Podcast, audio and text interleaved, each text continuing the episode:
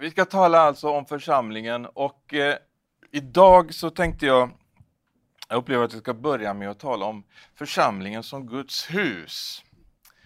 Och eh, Guds hus, det är alltså en plats, ett hus som vi använder den bilden då, som är liksom avskilt med de här väggarna. En plats där Gud vill uppenbara sin härlighet och, och, där Jesus ska bli upphöjd och ärad.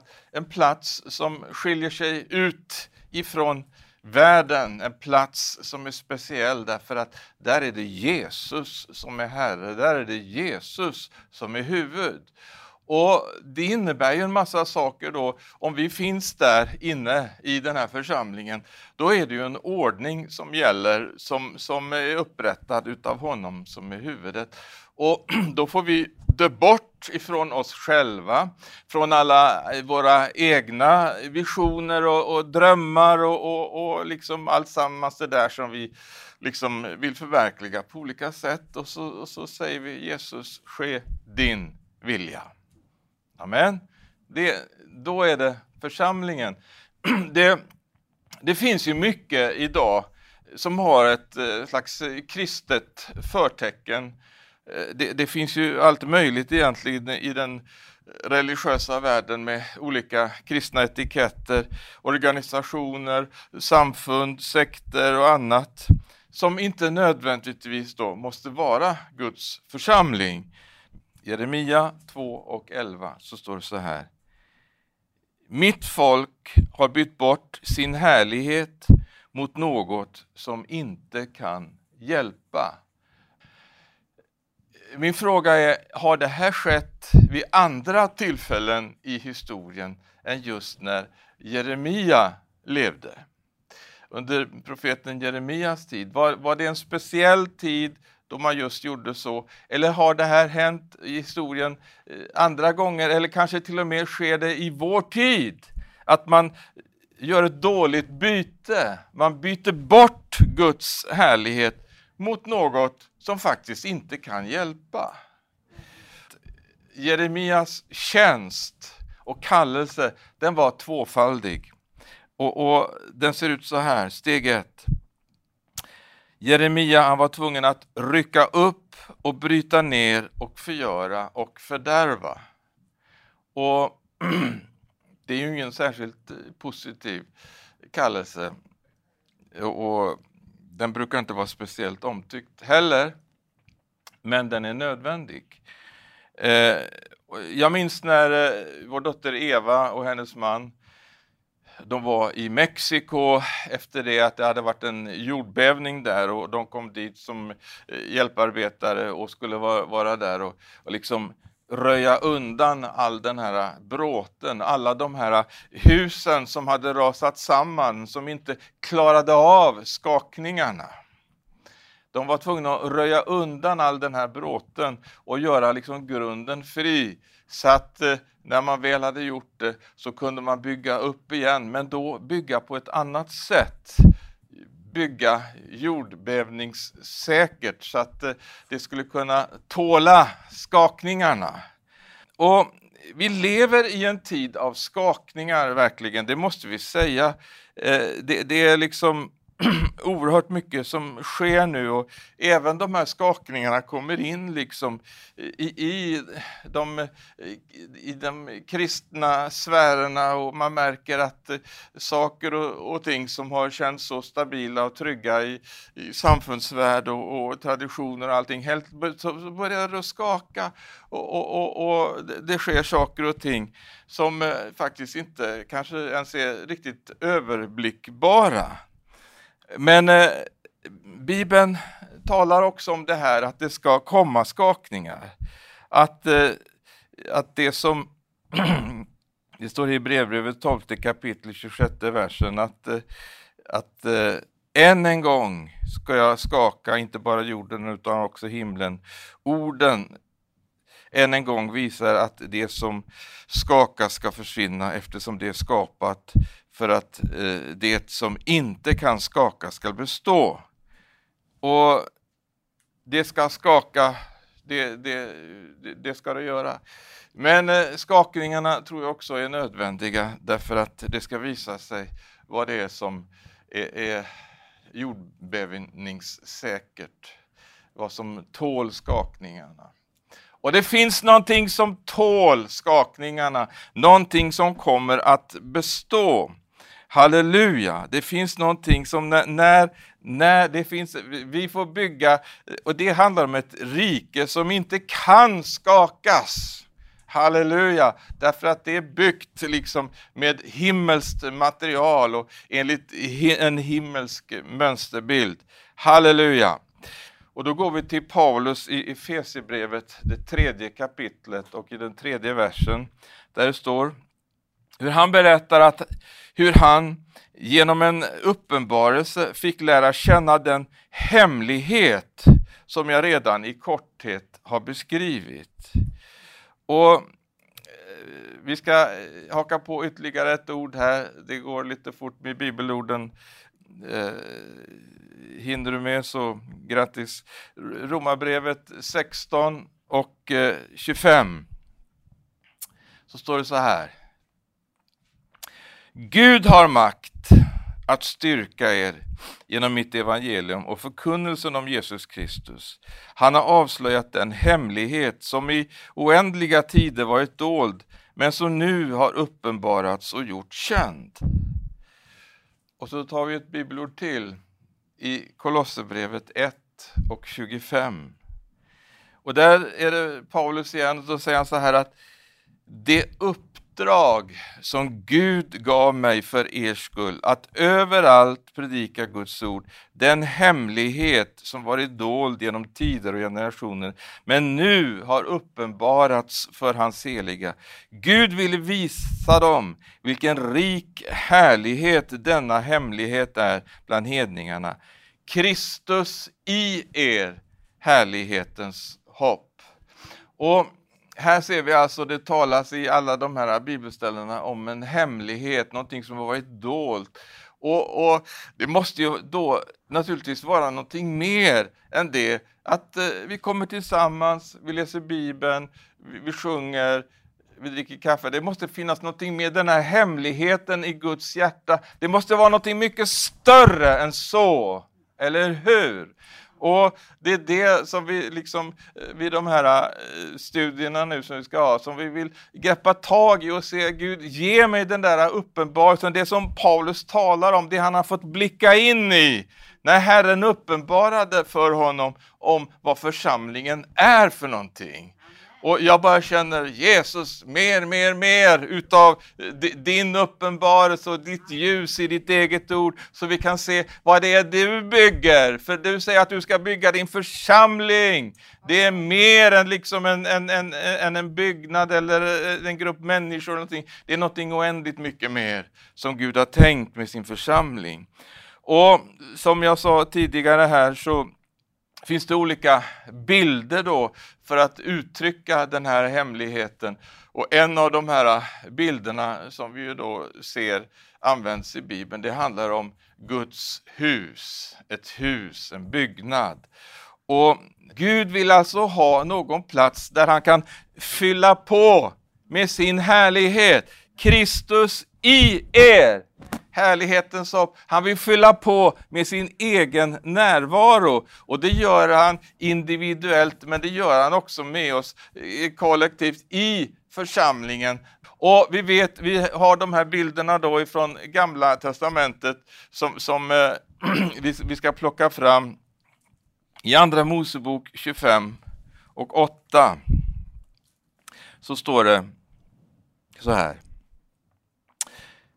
De ska göra en helgedom åt mig så att jag kan bo mitt ibland dem.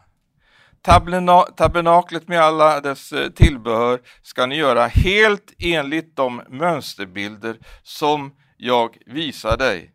Så ska ni göra, står det. Så ska ni göra. Enligt de mönsterbilder som jag ska visa er. Och det står att eh, när Mose då hade gjort det här han hade gjort allting färdigt efter den mönsterbild som Herren hade gett honom på berget vad kommer då? Jo, då kom den himmelska sanktionen och bekräftelsen på att eh, det här är liksom eh, välbehagligt. Det här är det som, som så att säga, här har mönsterbilden blivit eh, eh, förverkligad. Och så ser vi när vi flyttar fram till Andra Mosebok, det 40 kapitlet, den 34 versen. Då står det, när det här tabernaklet, eller som det heter också, uppenbarelsetältet, halleluja. Eh, och då står det så här, 34 versen, 40 kapitlet, andra Mosebok. Då täckte månskyn uppenbarelsetältet och Herrens härlighet uppfyllde tabernaklet. Mose kunde inte gå in i uppenbarelsetältet eftersom månskyn vilade över det och Herrens härlighet uppfyllde tabernaklet. Så Guds hus, det handlar om en plats där Guds härlighet kan uppenbaras och där Jesus blir upphöjd och förhärligad. Det är det som är ändamålet. Och David, kung David, han var då så fylld utav den här iven verkligen att få vara med och bygga Herrens hus. Nu kommer vi liksom in i, i en ny epok och en ny tid. Nu handlar det inte längre om tabernaklet i öknen, utan nu handlar det om ett tempel som skulle byggas i Jerusalem. Och det står i psalm 132 i, i den tredje versen så här att eh, eh David, kung David säger han, jag, jag, jag ska inte gå in i mitt hus, inte ligga på min bädd, inte unna mina ögon någon sömn eller mina ögonlock någon vila förrän jag har funnit en plats åt Herren, en boning åt Jakobs mäktige. Och så står det, vi går framåt, Låt oss gå in i hans boning, låt oss tillbe vid hans fotpall. Res dig, Herre, och kom till din viloplats, du och din makts ark. Låt dina präster vara klädda i rättfärdighet och dina trogna få jubla. Och det här liksom som eh, David ber om här i den 132 salmen, det, det är liksom, eh, då, då, får han liksom uppleva den närvaron, den, den gudsnärvaron som finns där, den resulterar också i det underbara som finns beskrivet i psalm 133, den kommande salmen. Och där står det så här, en pilgrimssång av David. Se hur gott och ljuvligt det är när bröder bor endräktigt tillsammans. Alltså, det är det här som kallas för Andens enhet. När gudsnärvaron kommer på det här sättet som, som vi ser här, eh, hur, eh, hur Herren kommer, står det, till sin viloplats, då får vi också uppleva den här eh, eh, horisontala gemenskapen och enheten. Där skänker Herren välsignelsen, liv och till evig tid. Halleluja! Det här är bara början. Vi, vi har läst om tabernaklet, vi har läst om, om, om Salomos tempel, eller början till det, när, när David liksom får eh, de här eh, instruktionerna från Gud. Och det kommer nu, om vi läser i Första krönikeboken 28 och 9, så, så ser vi David. Han står framför sonen Salomo och så säger han Du min son Salomo, Lär känna din fars Gud och tjäna honom med hängivet hjärta och villig själ. För Herren ransakar alla hjärtan och förstår alla uppsåt och tankar. Om du söker honom låter han sig finnas av dig, men om du överger honom så förkastar han dig för evigt. Var nu uppmärksam, för Herren har utvalt dig att bygga ett hus till helgedom. Var stark och gå till verket. Och David gav sin son Salomo en mönsterbild av förhuset och tempelbyggnaderna och förrådskamrarna, de övre salarna och de inre rummen och rummet för nådastolen. Han gav honom eh, en mönsterbild av allt som han hade fått genom anden. Och sen i 19 versen så står det Allt detta har Herren visat mig genom en skrift av sin hand, allt som ska utföras enligt mönsterbilden. Halleluja. Och då kan vi tänka så här, var det nu så här äh, noga med eh, förebilderna till församlingen? Borde det inte då vara lika noga med församlingen som är själva uppfyllelsen utav det här? Och då upplever jag att det är väldigt, väldigt viktigt att vi så att säga som, som Guds folk och även som, som eh, kristna ledare eh, inte så mycket lyssnar på alla de här eh, olika, eh, kan man säga, modenyckeln och allt liksom som, som kommer från olika världsdelar eller från, från andra eller från oss själva, utan att vi verkligen går in för att studera verkligen gå in i ordet och verkligen se Herre, vad vill du? För att vi vill vara med om det här som vi läser om här, att eh, Herrens välbehag kom över det de byggde, så att hans härlighet sänkte sig ner över det som blev byggt. Och, och, och, hans närvaro fanns där och han kunde trivas därför att det här var det som han ville ha. Eller hur? Och jag känner det här, jag känner en oerhörd eh, respekt inför Gud. Eh, vi använder ordet gudsfruktan och då menar vi att vi, vi, vi har respekt för honom och, och böjer oss för honom. Och, och verkligen, Herre, visa oss, ge oss dina uppenbarelser och instruktioner. Eh, och vi vet, vi, vi, vi, skulle kunna läsa också om, om vad som sedan skedde när, när Salomo då hade byggt det här templet. Så, så står det att Herrens härlighet uppfyllde templet. Och Herrens härlighet kom över det. Därför att Salomo, han var noga med att följa de här instruktionerna som hans far hade gett honom och som Herren hade gett till, till, till hans far. Och, och Salomo, han, han, har skrivit en psalm, 100, 127 salmen, eh, och där skriver han i den första versen, och det uttrycker verkligen hans eh, hjärteinställning. Han säger så här, det står en pilgrimssång av Salomo, 127 och 1. Om inte Herren bygger huset bygger arbetarna förgäves. Och så är det. Hur mycket förgäves arbete finns det inte idag? Gud hjälp oss, vi behöver inte peka åt något håll, vi får peka på oss själva. Herre hjälp oss att vi inte arbetar förgäves, att vi inte bygger någonting efter våra egna tankar eller något annat som vi kan se i samtiden som vi liksom jämför oss med. Utan vi vill gå till mönsterbilden och se, Herre, är det det här du vill? Det, och, och, det är min bön. Och, och, Gud, lys på oss också här. Är det någonting vi gör som inte är rätt, Herre, låt oss då få, få ändra på det. Låt oss se till att vi får göra som, så att det blir, så att din härlighet kan bara vila tungt över oss. Halleluja. I Hagga i det första kapitlet så sa folket till varandra så här att eh, tiden har inte kommit än, tiden att bygga upp Herrens hus. Men eh, då kom Herrens ord till dem och genom profeten Hagai, han säger, är det då tid för er att själva bo i panelklädda hus, medan detta hus ligger i ruiner? Och, och Herren säger också, lägg märke till hur det går för er. Ni sår mycket men skördar lite. Ni äter men blir inte mätta. Ni dricker men blir inte glada. Ni klär er men blir inte varma. Den som får lön har hål i börsen. Och Herren säger, lägg märke till hur det går för er.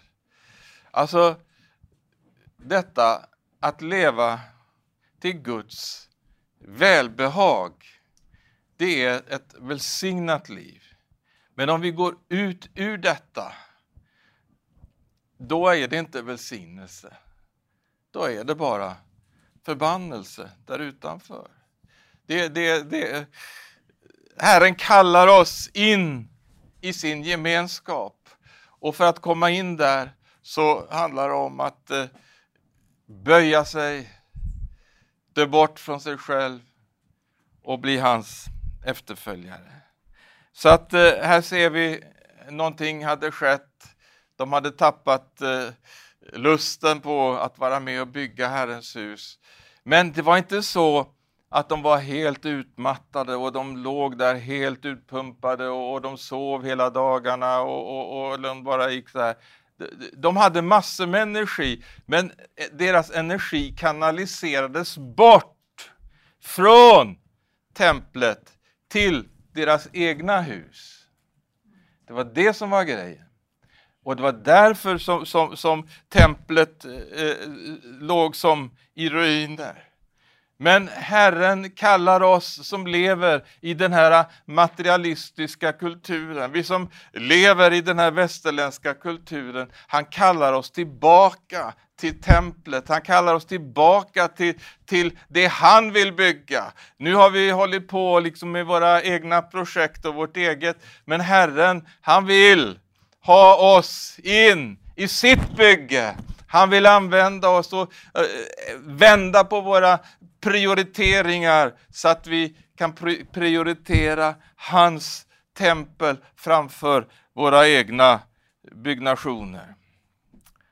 Tror du det? Och då kommer vi in i, i Nya Testamentet. Och vi ska läsa i första Petrus, det andra kapitlet, fjärde versen. Så står det så här. Låt er själva, alltså här handlar det ju om en, en, en aktiv, medveten handling, någonting som vi medverkar till. Det är ingenting som sker med någon slags automatik, att det är Gud som gör det. Utan det står ju, låt er själva som levande stenar byggas upp till ett andligt hus, ett heligt prästerskap som ska bära fram andliga offer som Gud tar emot med glädje genom Jesus Kristus. Det står ju i skriften så jag lägger i Sion en utvald, dyrbar hörnsten och den som tror på den ska aldrig komma på skam. För er som tror är den alltså dyrbar, men för de som inte tror eh, har den stenen som husbyggarna förkastat blivit en hörnsten, en stötesten och en klippa till fall.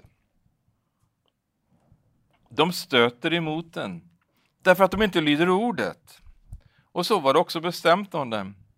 Men ni, ni, ni, vi är ett utvalt släkte, ett kungligt prästerskap, ett heligt folk, ett Guds eget folk för att förkunna hans härliga gärningar, han som har kallat er från mörkret till sitt underbara ljus. Halleluja! Så att eh, nu är vi inne på nya testamentlig mark och så ser vi att eh, Gud han fortsätter och bygger och nu vill han ha levande stenar. Och det är vi som är de här levande stenarna. Och de här stenarna de, de behöver ju liksom då passas in och eh, skäras av och huggas till och, och, så att de kan passa in i det här bygget. Va? För att eh, en, en hög med stenar är inget hus. Eller hur? Ja, om det finns en massa stenar, men det finns, de, de är inte ordnade, utan det är bara en massa stenar.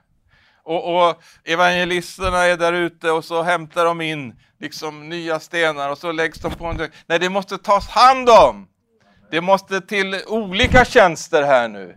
Evangelisterna måste kompletteras med, med både eh, eh, eh lärare och, och, och herdar och, och, profeter och apostlar. Vi måste ha med liksom hela, liksom, hela det här spektrat så att de här olika tjänsterna kommer och kan, kan vara med och tjäna tillsammans. Halleluja! Så att det ska inte bara bli en hög med stenar, det ska bli ett ordnat, halleluja, ordnade stenar som bygger, som det blir uppbyggt till ett, en Guds boning i anden. Halleluja. Och då är det viktigt, som, eh, som, som Paulus skriver vid ett tillfälle, att, att vi var och en får göra vår kallelse och utkårelse fast. Så att vi inte då ska vi aldrig komma på skam. Alltså med andra ord, vi är allesammans stenar som ska passa in i ett bygge. Eh, inte liksom sådana här stenar med eh, sten med ben liksom som eh, vandrar omkring lite överallt så här. Jag är fri. Det, det, är inte så, utan det handlar om någonting. Herren vill få oss in i ett bygge därför att han har en plan. Och, och det, det, det är det underbaraste som finns, att få vara en levande sten i, i, i, i, i Guds eh, andliga tempel. Eh, och, och, som sagt, det är så viktigt att de här tjänsterna och nådegåvorna får komma i bruk i församlingen. Det är inte bara en eller två eller tre, utan alla ska vara med i det här bygget på olika sätt. Och en sten passar där, men en annan sten kanske inte alls passar på det stället. När man ska bygga hus då behövs det både murare och snickare och elektriker och rörmokare och, och, och eh, målare och, och, takläggare och allt möjligt. och, och de har allesammans olika uppgifter för att huset ska byggas. Och så är det i Guds församling också. Vi kanske inte går omkring med målarpenslar, det kanske man behöver göra någon gång också. Men, men, men det handlar om att den här underbara himmelska tanken med den här kompletteringen, att, att det får fungera, halleluja, och så får huset byggas upp. Halleluja, visst, visst är det väl underbart?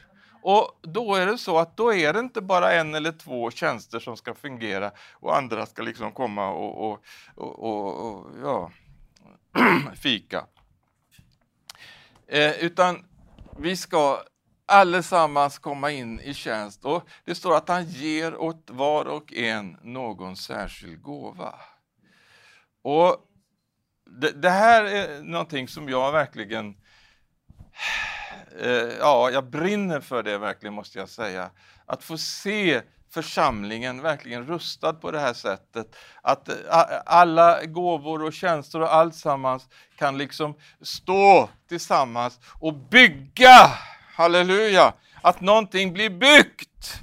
Vi inte blir bara en sån där hög med stenar. Nu kommer liksom de här stenarna, eh, den här högen igen. Eh, det, det är inte ordnat på något sätt, men, men, men eh, det finns många sådana här högar. Va?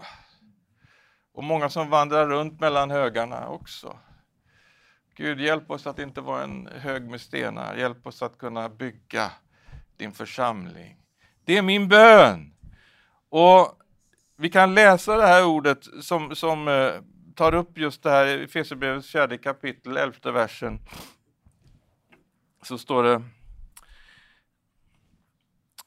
och han gav några till apostlar, andra till profeter, andra till evangelister, andra till herdar och lärare för att utrusta de heliga till att fullgöra sin tjänst, att bygga upp Kristi kropp, tills vi alla når fram till enheten i tron och i kunskapen om Guds son, som en fullvuxen man med ett mått av mognad som motsvarar Kristi fullhet. Halleluja! Kristi fullhet får vi inte bara genom att någon eller några fungerar, utan fullheten och Guds mångfald, den får vi när församlingen lyfts upp och fungerar med det som Gud lägger ner hos var och en. Amen. Ja, och så står det så här. Då är vi inte längre barn som kastas hit och dit och dras med av varje vinkast i läran, när människorna spelar sitt falska spel och listigt förleder till villfarelse. Nej, vi ska hålla fast vid sanningen i kärlek och på alla sätt växa upp till honom som är huvudet Kristus. Av honom fogas hela kroppen samman och hålls ihop genom det stöd som varje led ger. Med den kraft som är fördelad åt varje enskild del så får kroppen sin tillväxt och bygger upp sig själv i kärlek. Halleluja! Och så får vi ta med det här också då i Efesierbrevets eh, andra kapitel, den nittonde versen. Därför är ni inte längre gäster och främlingar, utan medborgare med de heliga och medlemmar i Guds familj. Ni är uppbyggda på apostlarnas och profeternas grund, där hörnstenen är Kristus Jesus själv. I honom fogas hela byggnaden samman och växer upp till ett heligt tempel i Herren och i honom blir också ni sammanbyggda till en boning åt Gud genom Anden. Halleluja. Amen. Är ni med? Ni är så tysta. Säg halleluja någon gång. Det här är underbart. Eh, och eh, i alla fall, när vi läser om det här så ser vi Gud, vi börjar liksom få se in lite grann i, i den här hemligheten som Gud har. Men han har så oändligt mycket som han vill visa oss. Och han vill föra oss fram var och en eh, individuellt för den gemensamma tjänsten. Men han, han, eh, han ger oss individuellt så ger han oss en kallelse. Han lägger ner någonting i våra liv och, och, och så får vi vara med och, och låta anden få verka i oss på ett sådant sätt så att det får blomma ut, det som han har tänkt för oss var och en. Visst är det underbart att tänka på det att Gud vill använda mig, han vill använda dig. Han har en underbar plan för dig. Han, han vill göra långt mycket mer än det du kan be eller tänka. Det vill han göra, så vill han använda dig. Han har en himmelsk plan, en himmelsk kallelse. Det står att vi har fått en himmelsk kallelse det har vi fått allesammans. Så låt oss bara liksom ha fokus på det och, och vända oss det, vända oss bort ifrån våra egna byggen och, och, och, vara med, så att säga, vända tillbaka till Herrens tempel och se Herre, hur använder du mig i bygget här nu? Hur, vad ska jag göra? På, på, på vilken avdelning ska, ska jag fungera? Hur har du tänkt med mitt liv? Vad ska jag göra? Ska jag mura? Eller vad ska jag göra Jesus? Använd mig. Halleluja. Har du den där längtan? Jesus, jag vill, jag vill tjäna dig. Jag vill komma in i det som du verkligen har för mitt liv. Vi ser när vi läser om det här bygg, byggandet och byggandet av det här huset att det ändå hela tiden finns ett centrum. Och Vi kan läsa Hebreerbrevets tredje kapitel. Där står det ifrån den första versen. Därför, ni heliga bröder som har fått del av en himmelsk kallelse, alltså vi alla här, vi har fått del av en himmelsk kallelse. Se på Jesus och eh, den apostel och överstepräst som vi bekänner oss till. Han var betrodd av den som insatte honom, liksom Mose var betrodd i hela Guds hus. Men Jesus är värd mer ära än Mose, liksom husbyggaren hedras mer än själva huset. Så att eh, det är också väldigt viktigt att vi tänker på det när vi talar om församlingen så, så eh, är ju det eh, någonting som, det, det handlar ju om, om Jesus och han som är husbyggaren han ska hedras mer än själva huset. Varje hus är byggt av någon, men Gud är den som har byggt allt. Mose var betrodd i hela Guds hus som en tjänare för att vittna om det som sedan skulle förkunnas. Men Kristus är betrodd som son att råda över Guds hus, och hans hus är vi, när vi håller fast vid vår frimodighet och ära i hoppet.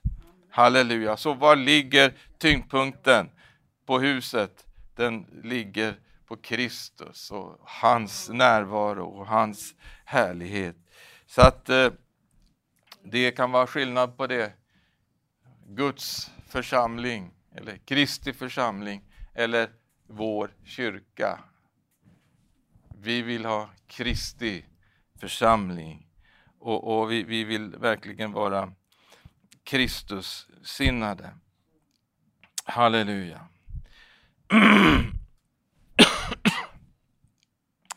Jag, jag vill till slut här bara ta med också det som Jesus säger när han eh, i sin översteprästliga bön i Johannes det 17 kapitlet så är han där tillsammans med sina lärjungar och det här är alldeles i, i slutet innan han så småningom kommer att korsfästas. Och där talar han, vi kan läsa från den femte versen i det sjuttonde kapitlet i Johannes. Så, så ber Jesus en bön till, till Gud Fadern och så säger han Far, förhärliga nu mig med den härlighet som jag hade hos dig innan världen var till. Jag har uppenbarat ditt namn för de människor som du tog ut ur världen och gav till mig. De var dina och de gav, du gav dem till mig och de har hållit fast vid ditt ord. Eh, nu har de förstått att allt du har gett mig kommer från dig. För jag har gett dem de ord som du gav till mig. De har tagit emot dem och verkligen förstått att jag har utgått från dig och de tror att du har sänt mig. Jag ber för dem, jag ber inte för världen utan för dem som du har gett mig. För de är dina, allt mitt är ditt och ditt är mitt och jag är förhärligad i dem. Alltså den härlighet som jag hade hos dig innan världen var till. Halleluja. Den ber Jesus om att nu ska den överföras vidare till dem som han har runt omkring sig, till hans lärjungar. Och jag är förhärligad i dem. Den härligheten ska de bära vidare.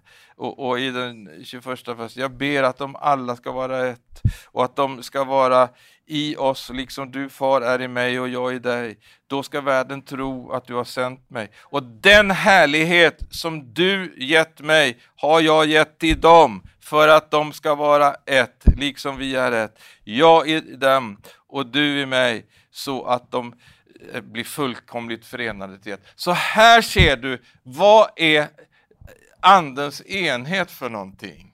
Det är detta att den härlighet som det står att, fad, att sonen hade hos fadern, den ges nu till hans församling. Och det är det det är den närvaron, det är den härligheten, det, det, är det som gör att det kan uppstå enhet. Alltså allt detta trams om ekumenik och hur man ska liksom hålla på och, och, och försöka för, föra ihop saker som inte hör ihop. Alltså det, det, det är så falskt, det är så dåligt. Här ser vi vilken enhet det är som Gud vill ha. Han vill föra samman sitt folk och, och det som för samman, det är Guds närvaron. Det är den härlighet, halleluja, som finns där i, i himlen. Den, den gemenskap som finns mellan Fadern, Sonen och den helige Ande, det är det som kommer ner till jorden, det är det som kommer i, i församlingen, det är det som fyller Guds hus och gör att det i Guds hus så blir det, så uppstår den här äh, utomjordiska enheten. Om Herren inte bygger huset, då bygger vi förgäves. Och det är viktigt nu, och det är det som är appellen här nu, att Jesus, hur, hur vill du använda mig? Jag vill inte bara vara någon som bara flyter omkring på något sätt, utan Jesus, ta tag i mig. Låt det som du har, som är bestämningen på mitt liv, det som du har bestämt mig för redan från moderlivet, så har han utvalt oss. Han har en kallelse på ditt liv som du ska få gå in i. Halleluja, det finns någonting som heter den helige Andes smörjelse. Och vi kan bli fyllda av den helige Ande och så kan vi jubla och dansa och prisa Herren tillsammans därför att han är så god och att hans nåd varar evinnerligen. Tack Jesus att eh, vi får bygga tillsammans med dig Jesus. Tack att du vill använda oss allesammans. För oss